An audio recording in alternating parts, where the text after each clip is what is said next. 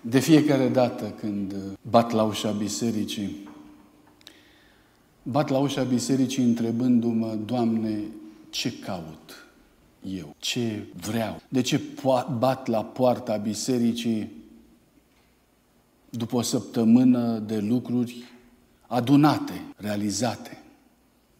Ca și cum toate lucrurile pe care le-am făcut în săptămâna asta n-au niciun rost dacă nu sunt desăvârșite prin darul de sabat. Când stau în fața dumneavoastră, cred că ne leagă aceeași experiență. Cred că trăim același lucru, adică ne-am zbătut, ne-am reparat gardurile, ne-am câștigat existența, ne-am sprijinit unii pe alții, dar ce căutăm vineri seara e altceva. Și un fel de început de binecuvântare care se întinde pe tot sabatul și să ne ajute Bunul Dumnezeu ca într-adevăr să o găsim. Cumva intrăm într-o altă lume, în alt univers, învățăm de acolo ca să știm cum să trăim aici. Trăim aici, pe pământul acesta, ca să putem ajunge acolo, să ne ajute Bunul Dumnezeu ca aceste două realități să se unească cât mai repede și Dumnezeu să unească lucrurile din cer cu cele de pe pământ. În seara asta vă voi invita să ne întoarcem, să ne întoarcem gândurile la un fel de dilemă. Dilemă pe vremea lui David. Suntem încă la studiul acesta sub titlul Fiului David – cu referire la Domnul Isus Hristos. Data, ultima dată când am vorbit și când am studiat despre David, l-am lăsat în momentul în care dădea poporului Israel, îi dădea o cetate, îi dădea Ierusalimul. Și spuneam atunci că Ierusalimul devine un simbol al poporului întreg, dar și al mântuirii, așa cum știm mai departe. Iar David s-a raportat la această cetate ca la... s-a raportat profetic. Așa cum o știm noi în Apocalips ca fiind, iată, cetatea lui Dumnezeu, Ierusalimul venind, în felul acesta se raportează David la această cetate continuu e cetatea lui Dumnezeu. El va plânge când va ieși din această cetate, va, se va bucura când va intra în această cetate. Va fi extraordinar. Aș vrea să observați, aș vrea să observați împreună cu mine legătura lui David cu această cetate, nu pentru că era mai frumoasă decât Damascul, decât uh, Egiptul, decât uh, celelalte, uh, decât Ninive, spre exemplu. Nu, nu pentru că era mai frumoasă, ci pentru că David o vedea altfel și o vedea printr-un ochi profetic. Acum, după ce David, după ce David a dat poporului său Ierusalimul, Vreau să vă întreb pe dumneavoastră și poate că mă ajutați. Care a fost gândul imediat următor al lui David în legătură cu ceea ce ar fi trebuit să facă sau cu ceea ce trebuia să facă? Datoria lui, după ce l-a dat Ierusalimul. Pasul 2, care trebuia să fie? Te- templu, mulțumesc. Înainte de templu. Înainte de templu între Ierusalim și templu. Pentru ca ordinea să fie corectă, să fie normală, trebuia să mai apară ceva. Și dumneavoastră știți, e foarte simplu, dar aș vrea puțin să vă gândiți. Poftiți? Exact. Aducerea lui Dumnezeu în Ierusalim. Aducerea lui Dumnezeu în Ierusalim. Și pentru că simbolul prezenței lui Dumnezeu era chivotul, David a dorit să aducă chivotul la Ierusalim. Vă rog să observați, David nu va putea să zidească un templu lui Dumnezeu dacă Dumnezeu nu era acolo, dacă chivotul nu era acolo. Așa că tot ceea ce face David până la urmă um, are o ordine extrem de bine gândită, bine de chipzuit. Aduce poporului Ierusalimul, simbolul mântuirii, orașul păcii.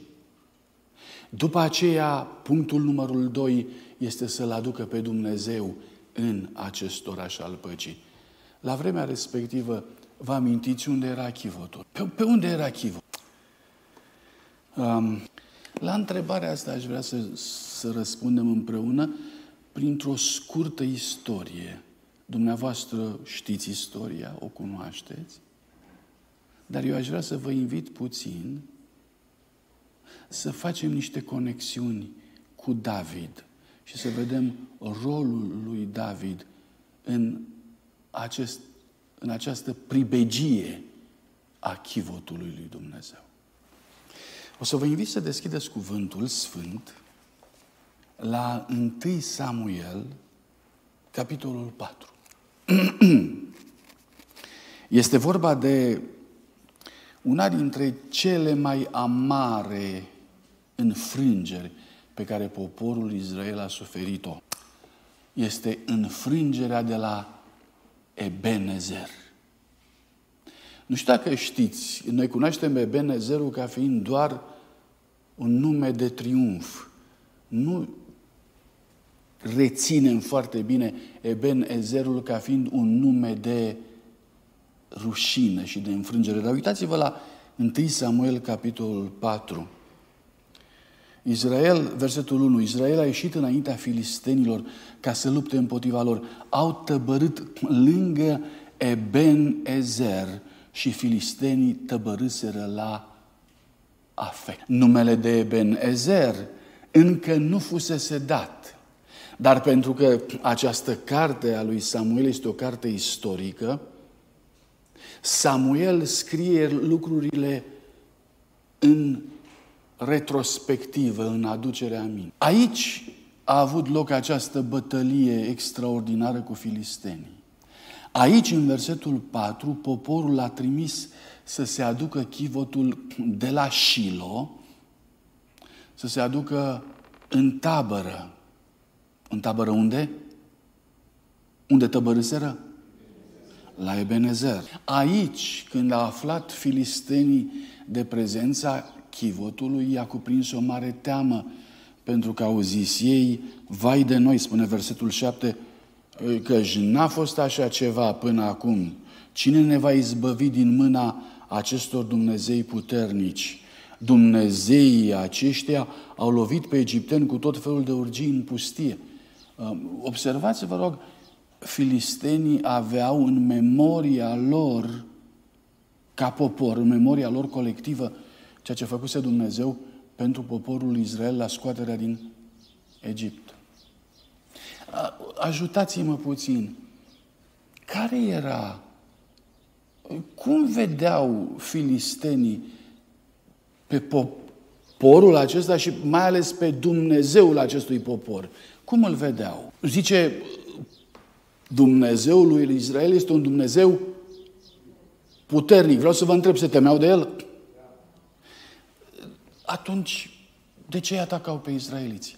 De ce purtau război cu ei? Foarte interesantă, eu știu, concepția asta religioasă. Ei se temeau de Dumnezeul lui Israel, știau că este un Dumnezeu mare și puternic, dar purtau război poporului lui. Și așa a fost, dragii mei, întotdeauna, în toată istoria. Indiferent cât de mare s-a arătat Dumnezeu în favoarea poporului său, ă, omenirea, culturile, civilizațiile nu s-au putut opri să nu se lupte împotriva lui Dumnezeu. Nu s-au putut opri. Stai și te întrebi, dar de ce? De ce?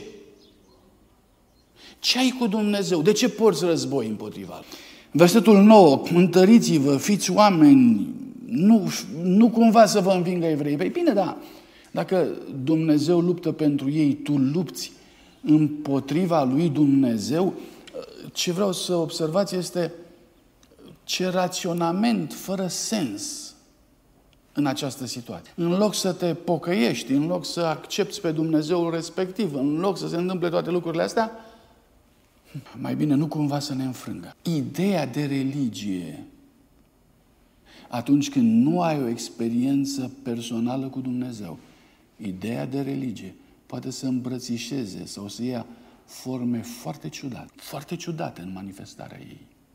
Și astăzi, desprindeți-vă o clipă ochii din Scriptură și priviți așa la mediul social și veți vedea ce gânduri ciudate, ce religie ciudată am ajuns noi să practicăm la nivel social datorită faptului că noi nu avem o relație personală cu Dumnezeu. Noi uh, vorbim despre un Dumnezeu din auzite. Comentăm despre Dumnezeu în legătură cu ce a făcut altă dată și în legătură cu alte popoare. Dar din cauza că nu avem o relație personală cu Dumnezeu, lupta împotriva lui Dumnezeu nu contenește. Și astăzi avem o luptă deschisă împotriva lui Dumnezeu. În orice caz, textul vine mai departe și ne spune versetul 10 că Israel a fost bătut. Din ce cauză a fost bătut?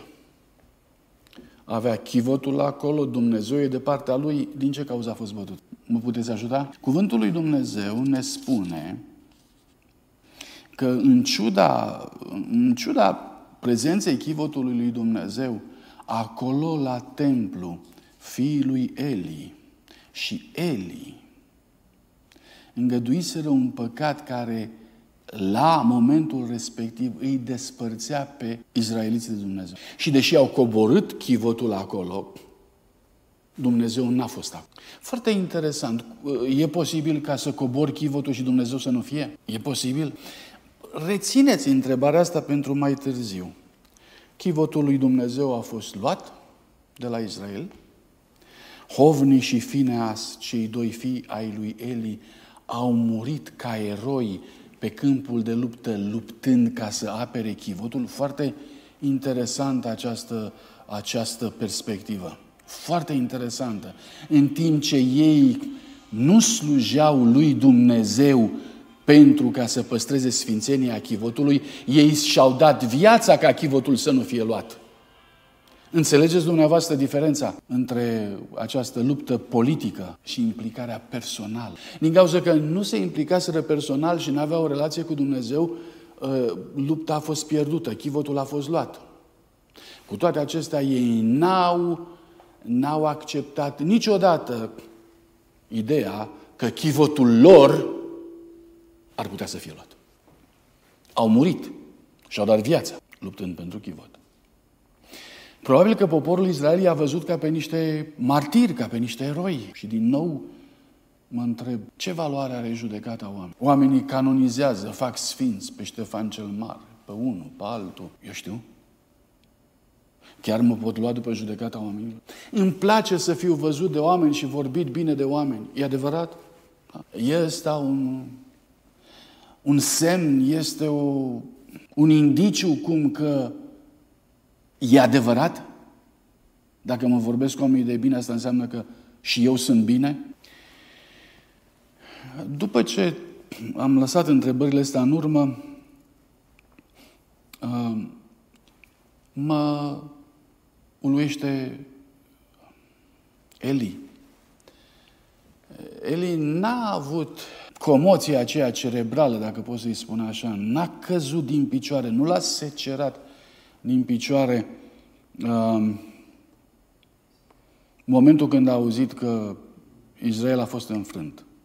Nici că fiii lui, Hovni și Fineas, au murit. Se aștepta. Dar abia a fost pomenit de chivotul lui Dumnezeu că a căzut din picioare. Vreau să vă întreb, iubea chivotul lui Dumnezeu? Eli, îl iubea? Și asta este un paradox. Cum poți să iubești chivotul și să mori de regret, de durere, în timp ce n-ai fost și n-ai luat măsurile necesare Și n-ai fost în stare să aperi chivotul de fără de lege și de păcat. De gândit. Se pare că în firea noastră, în firea noastră veche, putem lupta pentru Dumnezeu. Putem regreta pentru Dumnezeu. Dar în firea noastră pământească, noi nu ne părăsim legătura noastră cu cele iubite de noi. Păcatele îndrăgite, obiceiurile pe care, um, cu care ne-am obișnuit atâta vreme. În sfârșit, trec și peste nepotul lui Eli Icabod și la capitolul 5 începe pelerinajul chivotului. Prima dată zice că l-au dus la Asdod, una din cetățile de căpetenie ale filistenilor. Mai rămăseseră cinci cetăți. Cinci cetăți ale filistenilor nu fuseseră cucerite de către izraeliți. Și aceste cinci cetăți le-au dat întotdeauna de furcă. Una dintre ele este Asdod. Acolo se afla templul cel mare al lui Dagon. Știți ce s-a întâmplat? Chivotul a fost adus, pus împreună cu Dagon. Ideea a fost, dacă până acum am fost puternici când l-am avut pe Dagon, acum că îl avem pe Dagon plus, plus cine? Plus Jehova, suntem de două ori mai puternici. L-au lăsat acolo și a doua zi dimineața, când au venit la slujbă, să-i facă slujbă lui Dagon, l-au găsit pește doar. Pește. Dagon era zeul pește, era omul pește, era Uf, ce să vă zic? Era primul produs conceptual al evoluției. Dați voie să zâmbesc puțin acum, pentru că evoluția tot așa zice că am ieșit din apă și am trecut pe uscat. Ei bine, Dagon rămăsese la momentul respectiv, jumătate era pește și jumătate era pe uscat, era om. În noaptea aceea, tot ceea ce a fost uman a fost tăiat făcut praf. A rămas peștele. Lucrul ăsta i-a înspăimântat pe filisteni. Și la un moment dat ei zic, nu mai putem să-l ținem aici. Mâna Domnului a apăsat asupra celor din Asdod, spune versetul 6, i-a pustit, i-a lovit cu bube și ținutul din prejur. Când au văzut așa, au zis, chivotul lui Dumnezeului lui Israel să nu mai rămână la noi căci mâna lui apasă asupra noastră și asupra lui Dagon, Dumnezeul nostru. Și iată că le este milă de Dagon. Ce ne facem? Dumnezeul nostru suferă din cauza lui. Nu-și pun problema să se apere singur, cum a zis la un moment dat Ierubal sau Gedeon. Dacă să se apere singur, oameni buni. De ce? Ei încă lapără. Din nou, ce fel de gândire este asta? Au adunat uh, pe toți domnitorii filistenilor și au zis, ce să facem cu chivotul? Domnitorii au răspuns, să se ducă la Gat. Îl mutăm la cetatea următoare. Au dus acolo chivotul Domnului. Acolo mâna Domnului a păsat asupra cetății, a fost o mare groază. A lovit pe oamenii cetății de la mic la mare, au avut o spuzeală de bube, la așezut, nu mai puteau să stau jos, nu mai puteau să doarmă, era jale. Atunci au trimis chivotul lui Dumnezeu la Ecron. Și le ia pe rând. Când a intrat chivotul lui Dumnezeu în Ecron, ecronicii au strigat, au adus la noi chivotul Dumnezeului lui Israel ca să ne omoare. Nu, să nu-l aduceți aici. Frații mei, am o problemă, mă întorc înapoi. A fost Dumnezeu cu chivotul în momentul când l-au adus la Ebenezer în tabără? A fost sau nu? A fost sau nu? De ce au luat bătaie? De ce a lăsat Dumnezeu să fie luat chivotul dacă a fost cu el? E o întrebare. Cum de este Dumnezeu aici cu chivotul la filisteni în mijlocul lor? Cetate după cetate, cetate după cetate. De ce n-a fost Dumnezeu acolo cu poporul lui Israel? Lecția, lecția de învățat este raportul dintre Dumnezeu, neglijența, păcatul poporului. Aici trebuie să fim extrem de atenți, extrem de sensibili. Dumnezeu este, Dumnezeu este Dumnezeu tare și puternic la filisteni, dar este un Dumnezeu care nu poate să facă nimic la izraeliți. De ce nu poate să facă nimic la izraeliți? Pentru că izraeliții iubeau ideea de Dumnezeu, dar nu iubeau ascultarea de acest Dumnezeu. Se aseamănă? Chivotul Domnului a fost șapte luni în țara filistenilor, spune versetul, capitolul 6 cu 1. Șapte luni. În final, versetul 2, din nou, ce să facem cu chivotul? Ideea de a-l trimite înapoi, împreună cu jertfă și așa mai departe. Um, versetul 5 este de asemenea Faceți, aduceți lui Dumnezeu câteva lucruri ca jerfă, și spune versetul 5, ultima parte, și dați slavă Dumnezeului lui Israel, poate că va înceta să-și apese mâna peste voi, peste Dumnezeii voștri și peste țara voastră.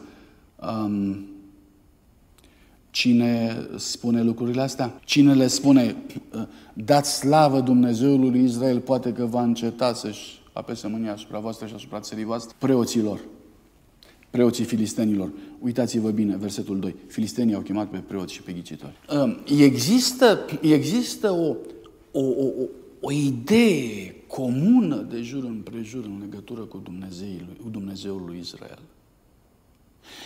Israelul era respectat datorită Dumnezeului lui. Când Israel mai târziu va trimite scrisori, profeții vor trimite scrisori la Ninive, Babilon, Siria, și la toate neamurile de jur împrejur, Amon, Moab și așa mai departe, scrisorile respective erau trimise și primite cu, nu numai cu respect, cu teamă, cu teamă.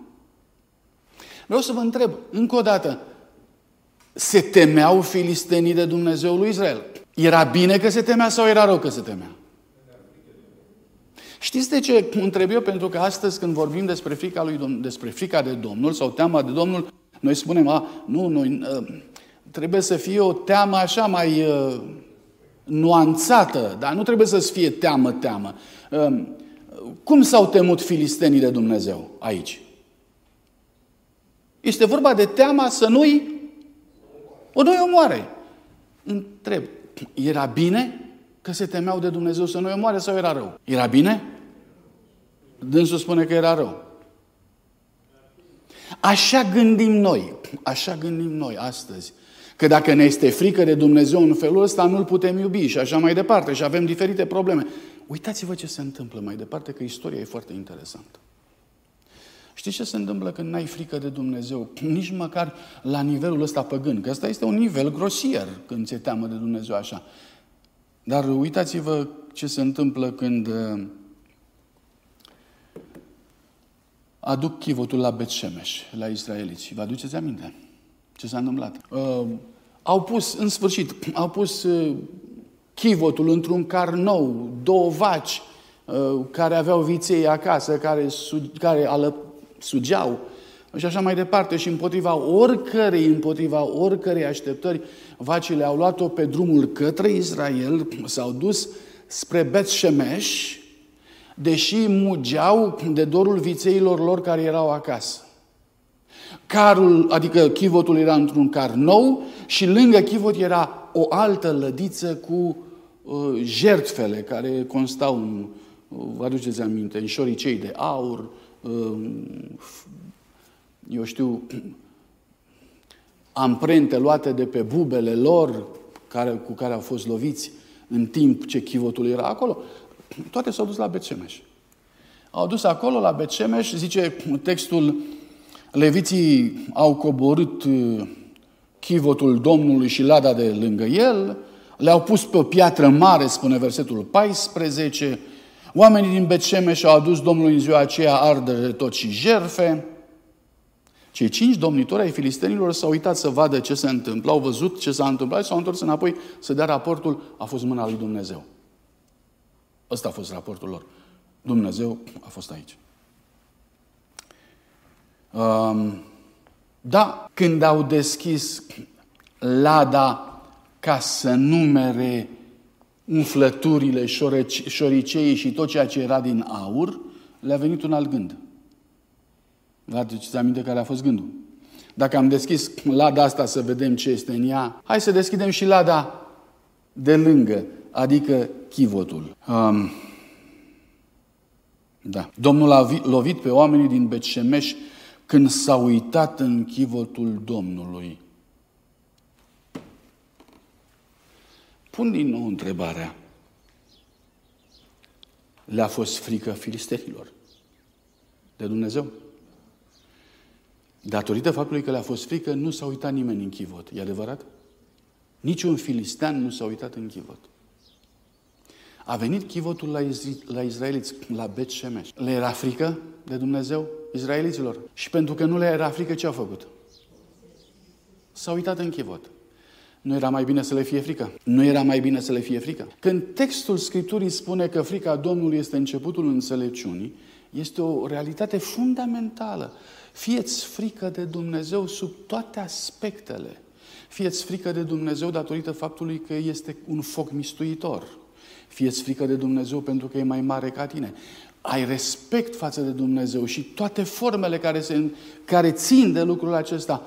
Dar nu te gândi vreodată că am numai respect, dar frică nu.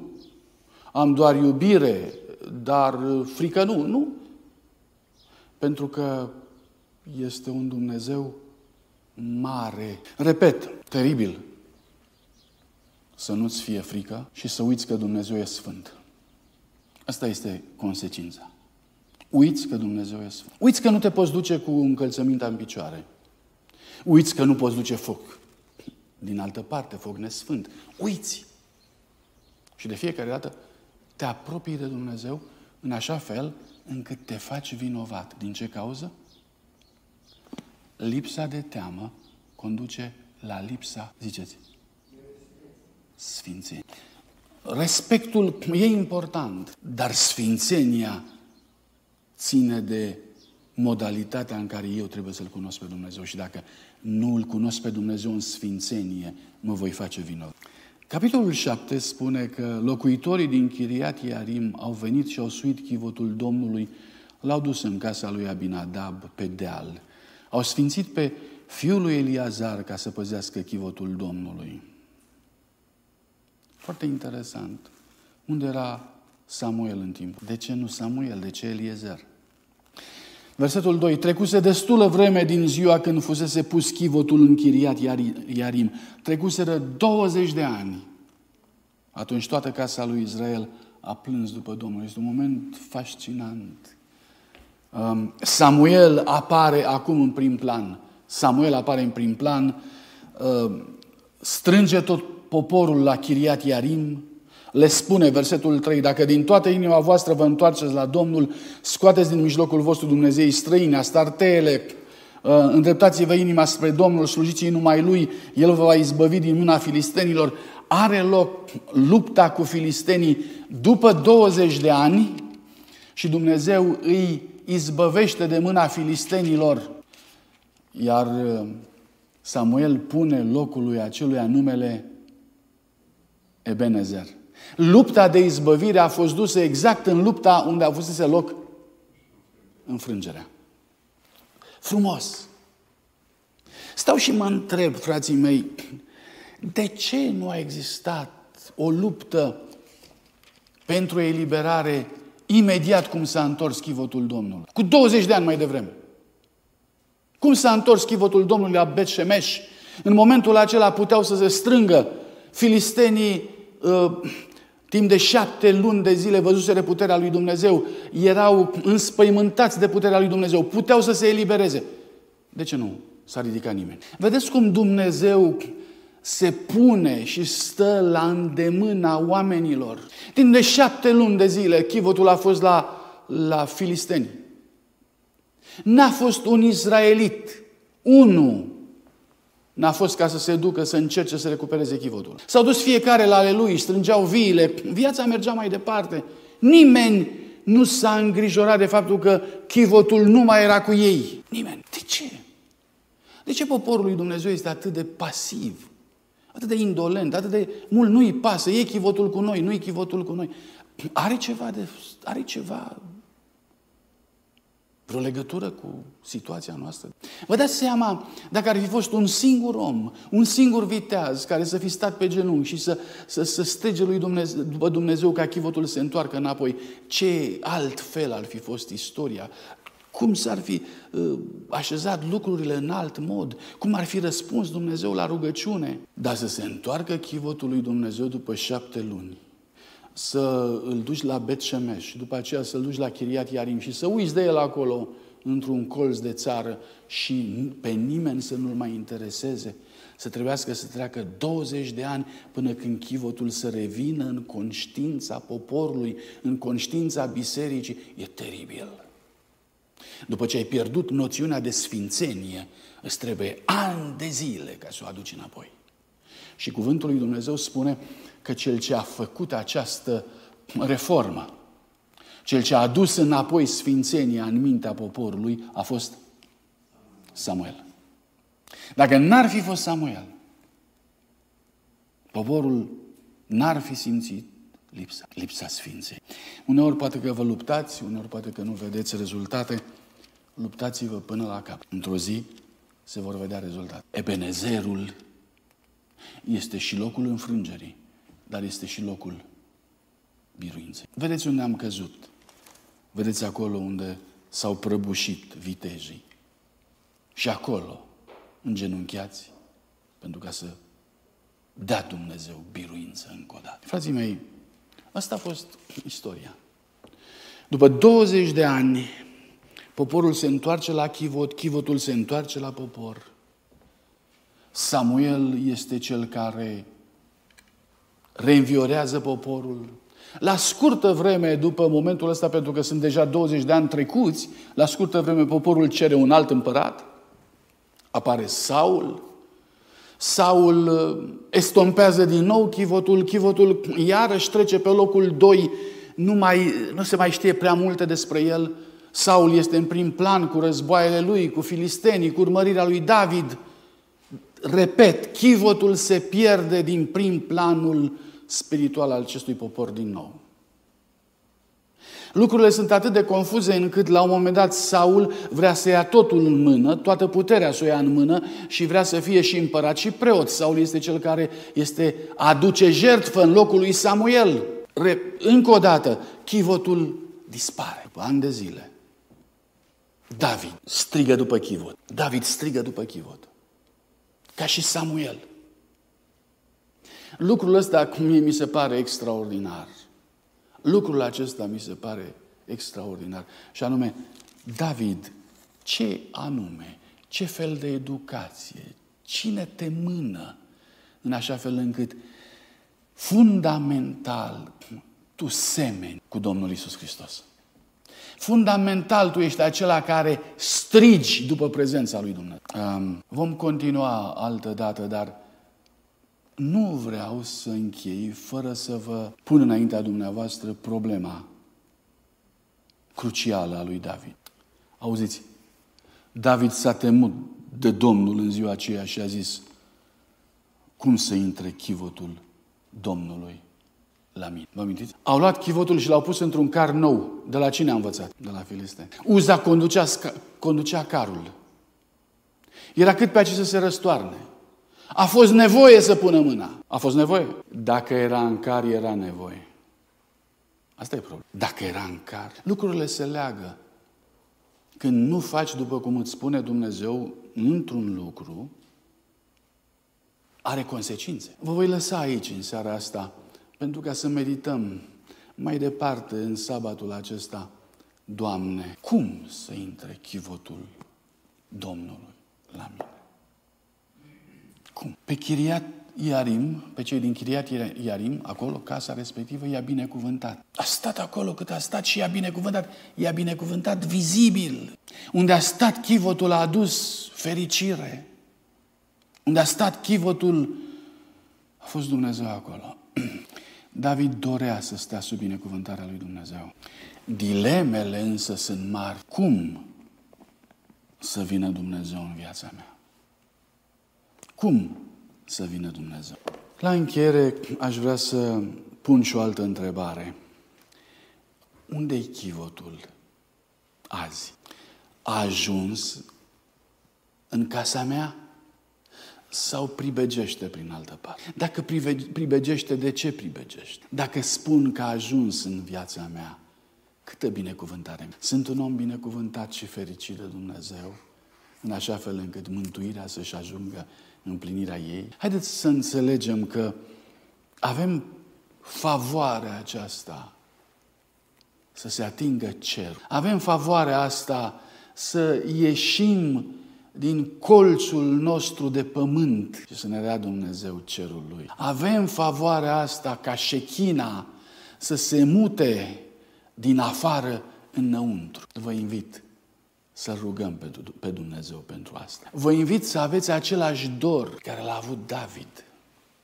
Să aveți aceeași cercetare pe care a avut-o bărbatul ăsta care n-a mai putut până când n-a venit Dumnezeu acolo unde era. Tatăl nostru, am privit în seara aceasta la incompatibilitatea noastră, a gândirii noastre și a faptelor noastre cu frumusețea caracterului tău și cu puterea ta. Am privit la faptul că uneori te condiționăm, Doamne, și deși puterea ta este infinită și oamenii și neamurile o văd, datorită nouă, Părinte, ești blocat într-o situație de neputință, așteptând ridicarea și deșteptarea poporului tău. Părinte, în numele Domnului Isus, în seara asta venim înaintea ta să te rugăm să ne faci conștienți că trebuie ca popor al tău să ne ridicăm pentru ca să ne punem cu adevărat la dispoziția ta. Te rugăm, Părinte, să ne înveți ascultare, să ne înveți curajul, să ne înveți dragostea după sfințenia ta. Să ne ajuți, Părinte, să nu putem trăi nicio clipă fără tine. Să nu mai lăsăm chivotul să pribegească în alte părți, ci cu toată puterea, cu toată ființa, să chemăm prezența Ta în sufletul nostru, în viața noastră. Și acolo, Doamne, să rămâi ca rege, ca stăpân, ca domn, să cureți, să faci ordine, iar noi să fim aceia care să ne punem la dispoziția Ta pentru ca Tu să fii totul în totului tot în noi. Te rugăm, Doamne, la asta. Și ajută-ne ca Duhul lui David, care a strigat după Tine, să fie și în noi. Prin Domnul Isus te-am rugat. Amin. În așa fel încât nu mai suntem sub frustrarea lor. Ne-a îmbrăcat Dumnezeu în haina Lui de nuntă, astfel încât putem sărbători astăzi și ziua de azi o sărbătoare. Îi mulțumim lui Dumnezeu pentru că suntem aici și mai ales pentru că a ales să ne vorbească și orice cuvânt în care Dumnezeu ni se adresează este un gest de mare apreciere din partea lui Dumnezeu. Faptul că Dumnezeu ne vorbește ar trebui să ne dea simțământul valorii. Dumnezeu niciodată nu vorbește cu cineva Uh, care este nesemnificativ sau inferior. Dumnezeu vorbește întotdeauna cu cei care au valoare.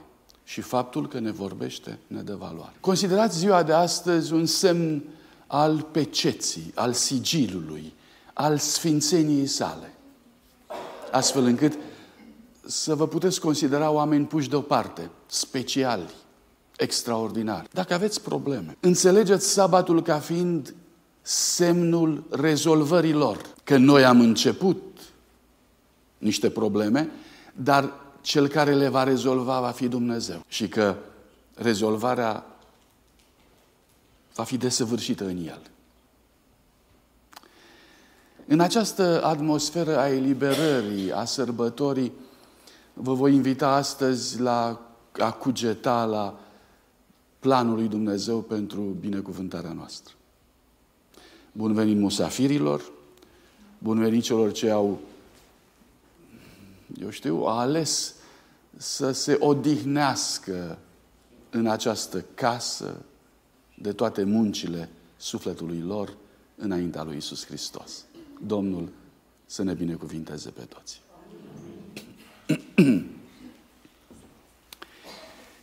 Um, începând de aseară, am început să descifrăm, să, să deschidem un subiect legat de un eveniment din viața lui David, și anume evenimentul crucial al momentului în care el hotărăște să aducă la Ierusalim chivotul lui Dumnezeu.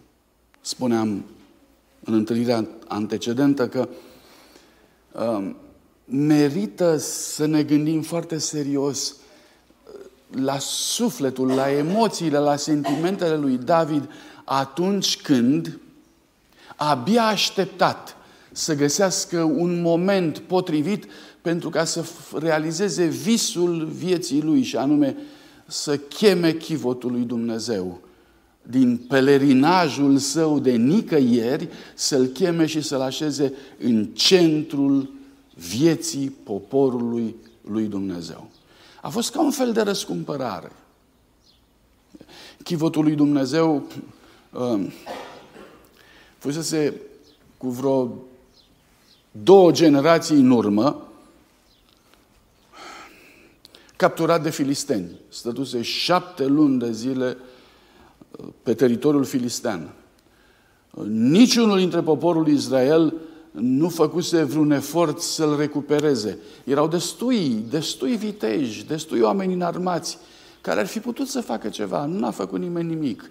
Mai mult decât atât, ceea ce este dureros este faptul că poporul Israel și-a văzut de ale lui foarte liniștit. S-au dus la culesul viilor, la strânsul recoltei grâului, și-au făcut hambare, lucrurile au mers înainte, fără chivotul lui Dumnezeu, fără semnul acela al prezenței divine acolo. După șapte luni de zile, Dumnezeu este acela care uh, constrânge pe filisteni ca filistenii să aducă chivotul înapoi la poporul evreu. Este ca și cum uh, îi obligă pe, pe evrei să primească chivotul înapoi. Nu că s-a întâmplat așa, dar încă o dată, e ca și cum s-ar fi întâmplat așa.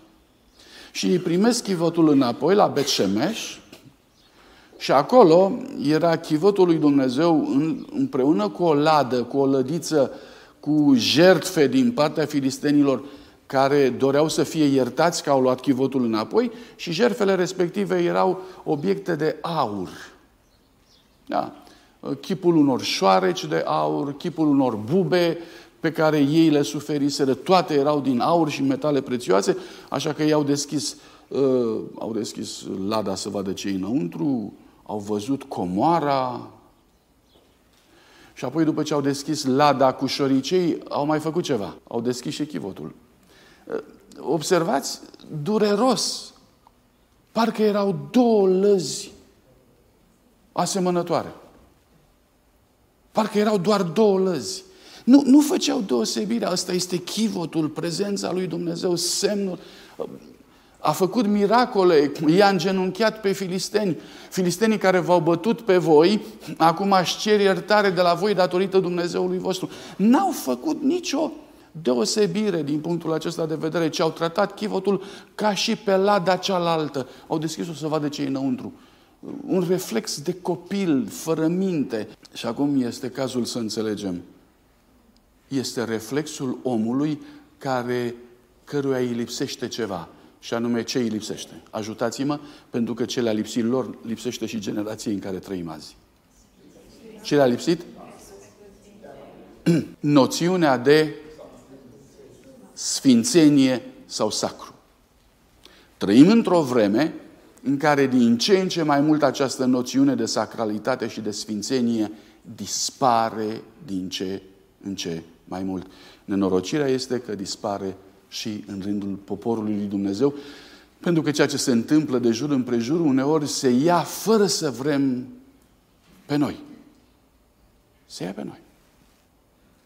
Astfel încât astăzi vă voi invita să continuăm periplul acesta al aducerii chivotului um, sub semnul acelei, acelei cercetări de sine a lui David. 2 Samuel, capitolul 6, cu versetul 9, David s-a temut de Domnul în ziua aceea și a zis, cum să intre chivotul Domnului la mine? Vreau să vă întreb, ar trebui chivotul Domnului să intre în sufletul meu? Da sau nu? Da sau nu? Sigur că da. În noul legământ, chivotul nu mai este undeva afară. În noul legământ, chivotul intră înăuntru. A trebuit să intre chivotul lui Dumnezeu în familia mea? Sigur că da. A trebuit să intre chivotul lui Dumnezeu în biserica mea? Sigur că da. Din cauza asta, întrebarea cercetătoare a lui David ale rost. Cum să intre chivotul lui Dumnezeu la mine? Puțin Haideți să ne gândim la ce face Dumnezeu.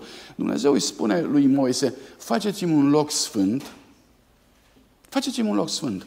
Stabiliți undeva o zonă sacră. Puteți să o stabiliți. Apropo, dacă Dumnezeu ți-ar spune ție, fă-mi un loc sfânt. fă mi un loc sfânt. Un loc așa pe care să-l delimitezi tu ca fiind sacru în viața ta, în casa ta, în munca ta. fă mi un loc sfânt. Unde l-ai așeza? Unde l-ai pune? Unde? Și Dumnezeu continuă. Pentru că dacă voi îmi faceți un loc sfânt, atunci eu voi veni acolo. Cu alte cuvinte, fă un loc sfânt. Unde îl faci? Ca să vină Dumnezeu. Răspunsul dumneavoastră, așa foarte tăcut, a fost în inimă. Și e drept, e bine. Dar vă rog să fiți atenți un lucru. Când Dumnezeu, sau când Moise a făcut lui Dumnezeu un loc sfânt și Dumnezeu a venit acolo, pentru ce a venit Dumnezeu în mijlocul poporului evreu? Numai ca să stea acolo? Sau a venit și pentru altceva? Poftim? Pentru ce a venit? Vreau să vă întreb, uh, de apărat i-a apărat? Și a manifestat rolul său protectiv. I-a protejat. Le-a dat pâine? Le-a dat. Le-a dat apă. Le-a dat. Bun, toate astea le înțelegem. Mai este un lucru pe care vreau să vă întreb. De educat, i-a educat? Suntem foarte uh, obișnuiți și mulțumiți cu ideea că Dumnezeu a venit ca să le dea pâine, apă, să-i protejeze. Dar vreau să observați cât de intens a lucrat Dumnezeu pentru ca să îi educe.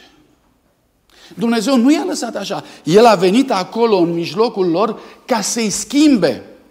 Și a lucrat enorm de mult la schimbarea lor. Să-mi aduc aminte? I-a învățat ce să mănânce și cum să mănânce. Corect?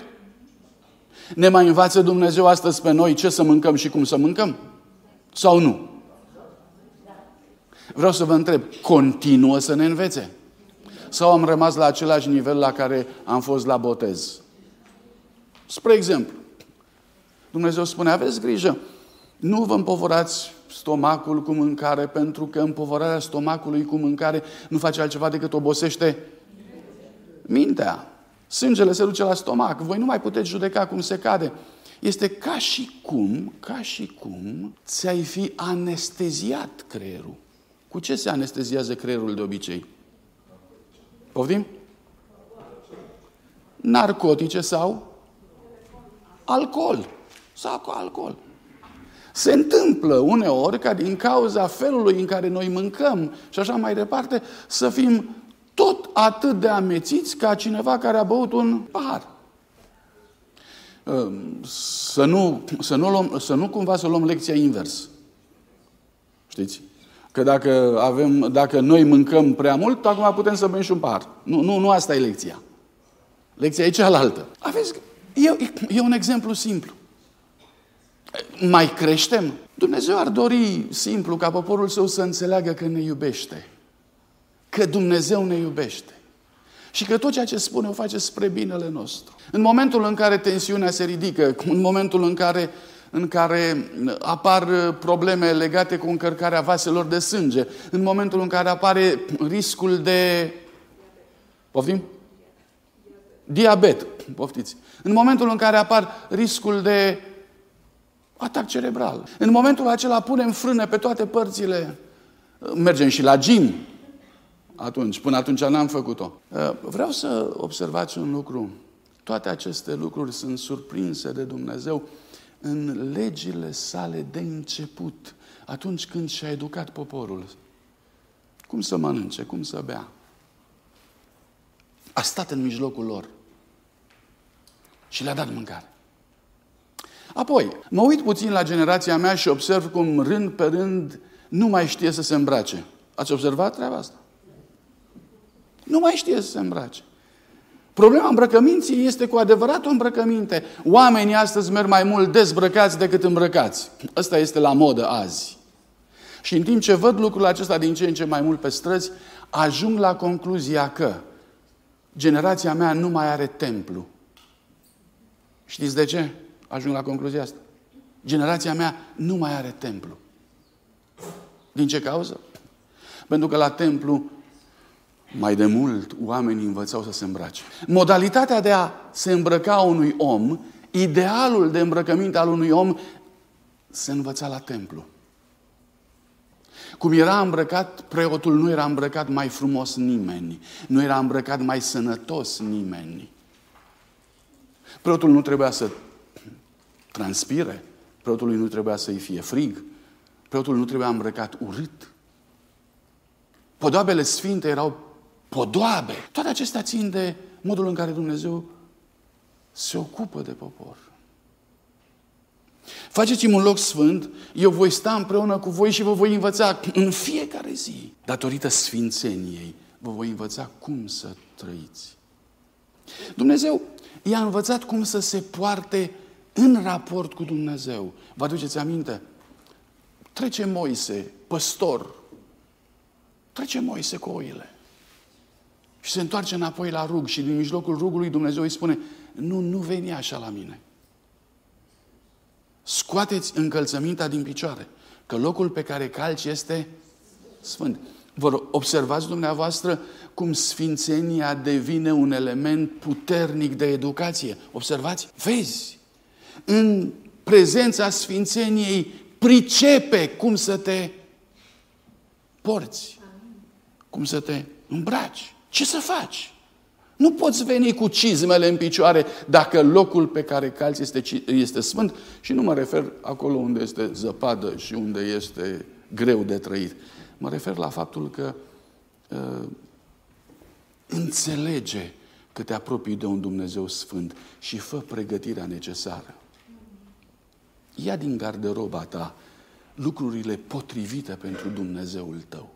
Atât lucrurile potrivite pentru Dumnezeul tău. Ai grijă, nu lua lucrurile potrivite pentru tine. E o mare diferență. Să mă îmbrac pentru că îmi place mie așa sau să mă îmbrac pentru că îi place lui Dumnezeu așa. Când mă voi îmbrăca pentru că îmi place mie așa, din momentul acela poporul nu mai are templu să-l învețe. Din momentul în care mă voi îmbrăca că îi place lui Dumnezeu așa, din momentul acela poporul are templu unde Dumnezeu învață. Pornind de la această imagine a lucrului sfânt, mă voi întoarce la David acum și vă rog să-l urmăriți pe David. David aduce chivotul în Ierusalim. Creează o nouă valoare pentru întregul popor. Valoarea sfințeniei și o așează în centrul de existență a acestui popor. Și acum, dumneavoastră știți, ce se întâmplase. 2 Samuel, capitolul 6. Chivotul a fost luat, repet, după vreo două sau trei generații din casa lui Abinadab și Eliezer din Chiriat Iarim. Stătuse acolo două, trei generații. David, cu tot poporul care era cu el, a pornit de la Baale Iuda, ca să suie de acolo chivotul lui Dumnezeu, înaintea căruia este chemat numele Domnului oștirilor, care stă între heruvim, deasupra chivotului. Au pus chivotul lui Dumnezeu într-un car nou și l-au ridicat din casa lui Abinadab de pe deal. Uza și Ahio, fiul lui Abinadab, cârmâiau carul cel nou. Acum, cine e Uza și Ahio? Pentru că chivotul fusese lăsat în grija lui Abinadab și Eliezer.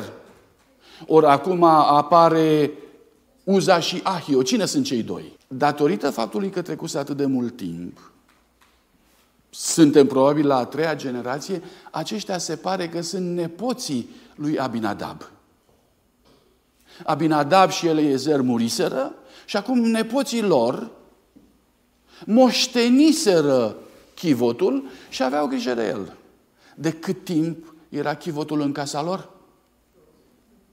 Poftiți? De când se născuseră. Se născuseră cu chivotul în casă. Avantaj sau dezavantaj? Avantaj? Sau dezavantaj? În primul meu district, într-unul dintre, într-una dintre biserici în Hinchiriș, casa de rugăciune n-a putut să fie construită decât în curtea unuia dintre frații noștri. El avea copii, copii mai mulți, trei, patru copii. Vă dați seama ce se întâmpla în timpul săptămânii. Prin curte, prin peste tot. Copiii alergau din stânga, din dreapta. Uneori se mai închidea ușa, alteori ușa de la biserică rămânea deschisă. Ce făceau copiii? Intrau acolo. Ce făceau acolo? Se jucau. Avantaj sau dezavantaj? Avantaj sau dezavantaj? După ce săptămâna toată copiii se jucau pe acolo, imaginați-vă sâmbătă,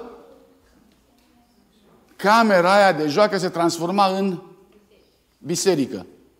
Întrebarea fundamentală este, era biserică sau loc de joacă? E așa de greu, e așa de greu în situații de felul ăsta. Spuneți-mi, vă rog, de ce Dumnezeu i-a, ă, de ce Dumnezeu i-a spus să n-aduceți foc din altă parte pe altarul meu, ci să aduceți numai foc sfânt. Din ce cauză? Din ce cauză ei, preoții, trebuiau să aibă grijă să nu se stingă focul niciodată, să nu se piardă ce? Să nu se piardă ce? Sfințenia. A fost foc coborât din cer, trebuia să iei din cărbunia aceea și să-i păstrezi mai departe. Nu focul era sfânt. Cărbunii erau mereu alții. Îi înlocuiau. Și atunci de ce trebuia să ții focul? Înțelegem, sfințenia trebuia păstrată. Trebuia să aibă grijă cineva de ea. În, în săptămâna asta discutam și soția mea îmi spunea, la noi acasă n-a fost așa. Dar cum a fost la voi acasă? Și spunea, știi, mama a vrut neapărat, eram singurii adventiști din comună, și mama a vrut neapărat să facă o casă sau o cameră și să, să fie biserică. Și ei au fost o familie săracă. Dar a vrut să mai facă o cameră și să fie biserică. Zice, nimeni nu intra acolo toată săptămâna. Copii fiind, n-aveam voie să intrăm acolo. De ce? Acolo e sfânt. Așa se construiește ideea de sfânt. Nu intra, nu pune mâna, nu te atinge. Așa se construiește. Dacă nu o construim așa, înseamnă că nu înțelegem. Încă o dată, ce mai e sfânt în viața noastră? Cu întrebarea asta ne vom întâlni mereu și mereu. Ce mai e sfânt în viața noastră? Ce mai e sacru în viața ta? Ce mai, mai este ceva de care să nu te atingi sau de care nu te atingi? Mai este ceva care să-ți provoace în viață o adevărată revoluție, știind că te apropii de ceva ce e cu totul ieșit din comunul acestei lumi. Mai este sau nu mai? Uza și Ahio au avut experiența asta că chivotul a fost în casa lor de când au deschis ochii. Și au fost învățați și au crescut cu el în casă și nu știu, nu știu cum. În contextul acesta, David poruncește să se ia chivotul acolo construind un car nou, astfel încât să-l, transport, să-l transporte la Ierusalim. Um, Ellen White comentează și spune că lucrul ăsta a fost păcat. Lucrul ăsta a fost un păcat. Cine ducea carul? Nu, nu. Carul era dus de Uza și de Ahia. Ei mergeau înainte, conduceau carul. Uh, Vreau să vă aduceți aminte de, ex, de experiența cu filistenii. Chivotul a stat șapte luni de zile la ei și după ce i-a bătut cu bube, după ce a avut tot felul de probleme, după aceea au zis să vedem, să trimitem chivotul înapoi. Și i-au zis așa, uite ce vom face. Îl vom pune într-un car nou, era... Se pare că așa se întâmpla peste tot acolo în Canaan. Se punea uh, lucrurile sfinte într-un car nou și apoi zice, vom pune două vaci Uh, care să aibă viței, care să alăpteze și le vom da drumul, să vedem încotro se duc. Dacă e Dumnezeu, va avea El grijă de chivot. Dacă nu, se vor întoarce vacile înapoi la grajd, la viței. Și au pus vacile și n-au pus pe nimeni înaintea lor.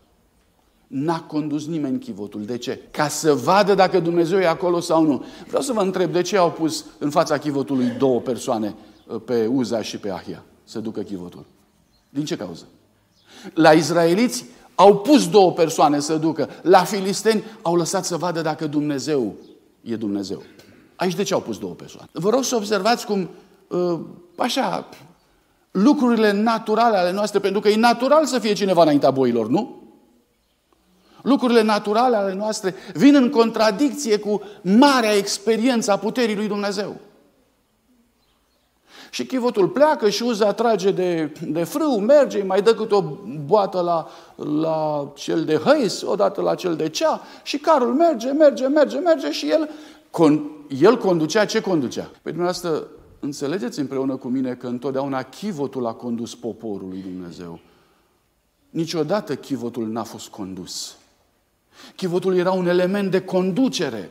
Acolo era Dumnezeu, Dumnezeu arăta calea. Și acum niște boi duc chivotul și lângă boi erau doi oameni care ziceau hăis și cea. ce e asta? Și cuvântul lui Dumnezeu spune, lucrul ăsta se întâmplă numai dacă idolii sunt Dumnezei morți. Lucrul ăsta se întâmplă la idolii care n-au viață în ei și n-au putere. Ei îl transformaseră pe Dumnezeul lui Israel într-un Dumnezeu care trebuia dus, îmbrăcat, dezbrăcat în stânga, în dreapta, avea regimul tuturor zeilor cananiți. Și apare momentul în care trece peste o piatră. Și când trece peste o piatră, ce trebuie să facă Uza? Pentru că el e acolo ca să poarte de grijă. Nu mai e Jehova Ire. Nu mai e Jehova Ire. Nu mai e Dumnezeu va purta de grijă. E Uza Ire. Uza poartă de grijă. Și aproape instantaneu Uza întinde mâna să sprijine, să nu cadă. Și instantaneu Uza a fost rupt în două. Se numește încumetare. Este Momentul acesta se numește încumetare. David dorea să aducă chivotul la Ierusalim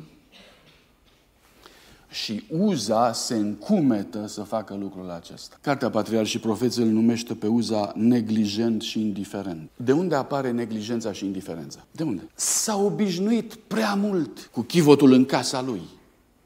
Atât de mult s-a obișnuit încât a devenit neglijent și indiferent. Rutina a fost partea de îngrijire a chivotului.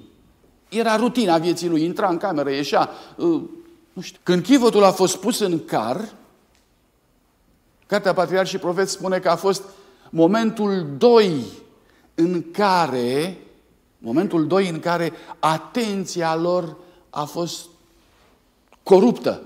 Adică n-au mai avut grijă de chivot. Nu era în intenția lui Dumnezeu să se întâmple treaba asta. L-au pus într-un car nou și carul acela i-a făcut pe ei să fie indiferenți și neglijenți. A fost al doilea păcat al lor. În plus, aceeași carte, Patriarhi și Profeți, spune că Uza nu s-a pregătit pentru momentul ăsta. Nu s-a pregătit. El avea păcate nemărturisite și de asemenea îl asculta pe Dumnezeu parțial, pe jumătate. Toate astea, toate astea vorbesc despre ce înseamnă să te apropii de, de, de, de sacru și să nu știi nici ce ai de făcut și nici că e sacru. Te apropii de sacru cu încălțămintea în picioare. Te apropii de sacru cu foc nesfânt, chiar dacă Dumnezeu i-a mistuit pe Nadab și pe Abihu. Lucrul ăsta se întâmplă. Uza nu învățase nimic din lucrurile astea. Obișnuința, neglijența, indiferența îl fac pe Uza să ia chivotul, să-l pună în car, să meargă cu el înainte, ca și cum ar fi o altă ladă. Mă opresc aici mereu și mereu. Se întâmplă asta și în viața mea? Se întâmplă asta și în viața ta? Cum ne raportăm la Sfințenia lui Dumnezeu cu care ne întâlnim de atât de ori? Deci, Versetul 6, când au ajuns la aria lui Nacon, Uza a întins mâna spre chivotul lui Dumnezeu, l-a apucat, pentru că era gata să-l răstoarne boii. Domnul s-a aprins de mânie împotriva lui Uza Și Dumnezeu l-a lovit pe loc pentru păcatul lui și a murit acolo lângă chivotul Domnului. David s-a întristat că Dumnezeu lovise pe Uza. Aceeași carte, Patriarh și Profet, spune că David a chestionat tratamentul lui Dumnezeu. Și a zis, de ce ai procedat așa, Doamne? Că noi am avut intenție bună. Noi am vrut să facem ceva bun pentru tine, noi am vrut să slăvim numele tău. Tu de ce te-ai purtat așa cu noi? Și a fost teamă. și atunci a spus, cum să intre chivotul lui Dumnezeu la mine?